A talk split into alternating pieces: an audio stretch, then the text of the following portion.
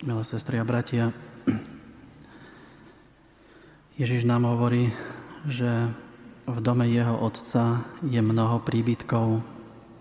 Hovorí o príbytku nie v tom zmysle nejakého materiálneho domu, ale o vytvorení ešte neexistujúcich vzťahov. Vzorom takéhoto miesta je je vzťah Ježiša so svojim Otcom. Idem vám pripraviť miesto. Jestvuje mnoho a rôznych spôsobov, ako môže byť človek vo vzťahu s Bohom. Vzájomné vzťahy, ktoré vytvárame cez Ježiša, nový život, ktorý nám daroval Ježiš v krste, je zárodkom nášho neopakovateľného vzťahu s Bohom. Ježiš chce vytvoriť rôznorodú rovinu vzájomných vzťahov medzi Bohom a človekom. To, čo je veľmi dôležité a potrebné, je objaviť, rozpoznať svoje túžby a naplňať ich. Ako má človek, každý človek inú tvár, iný genetický kód, tak má vytvoriť svoj vlastný, originálny, jedinečný vzťah k Bohu. Kresťanský život nás má viesť k plnému rozvoju našej osobnosti. Blízkosť s Ježišom má vytvárať neopakovateľný a nezničiteľný príbytok stále väčšej dôvery v Boha. A to je asi to najdôležitejšie posolstvo Fatimy, modlitby ruženca. Neviem, či viete, ale Modlitba ruženca možno sa spropagovala v kartuzianskom kláštore ako metóda na to, aby sa človek naučil mlčať.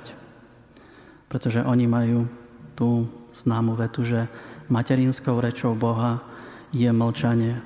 Ak neutišíme naše rozprávanie, naše mnohokrát zbytočné rozprávanie, tak e, nebude môcť dôjsť k dialogu, k počúvaniu živému a osobnému so živým Bohom. Prosme teda dnes Boha, aby sme sa začali modliť.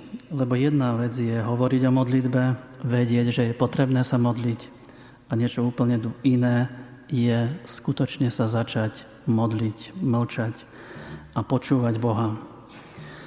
Ako hovorí svätý Tomáš, že existujú iba dve skupiny ľudí, ktorí sa modlia a tí, ktorí to nerobia.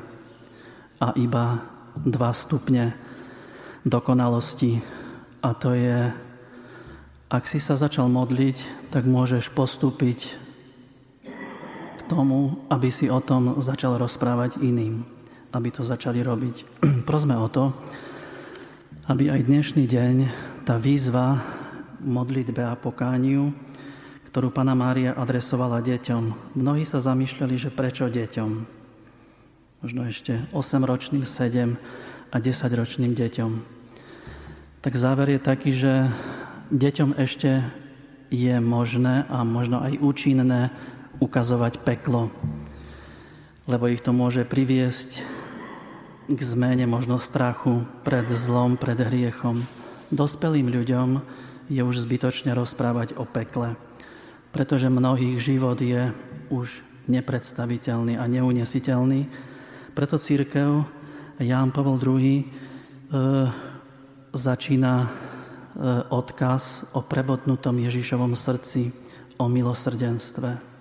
Teda či už obraz pekla, aby sme zo strachu prestali hrešiť, alebo z lásky pohľade na Ježíša z mŕtvych stalého, to je jedno, ale všetko smeruje k tomu osobnému budovaniu príbytku s Bohom. Amen.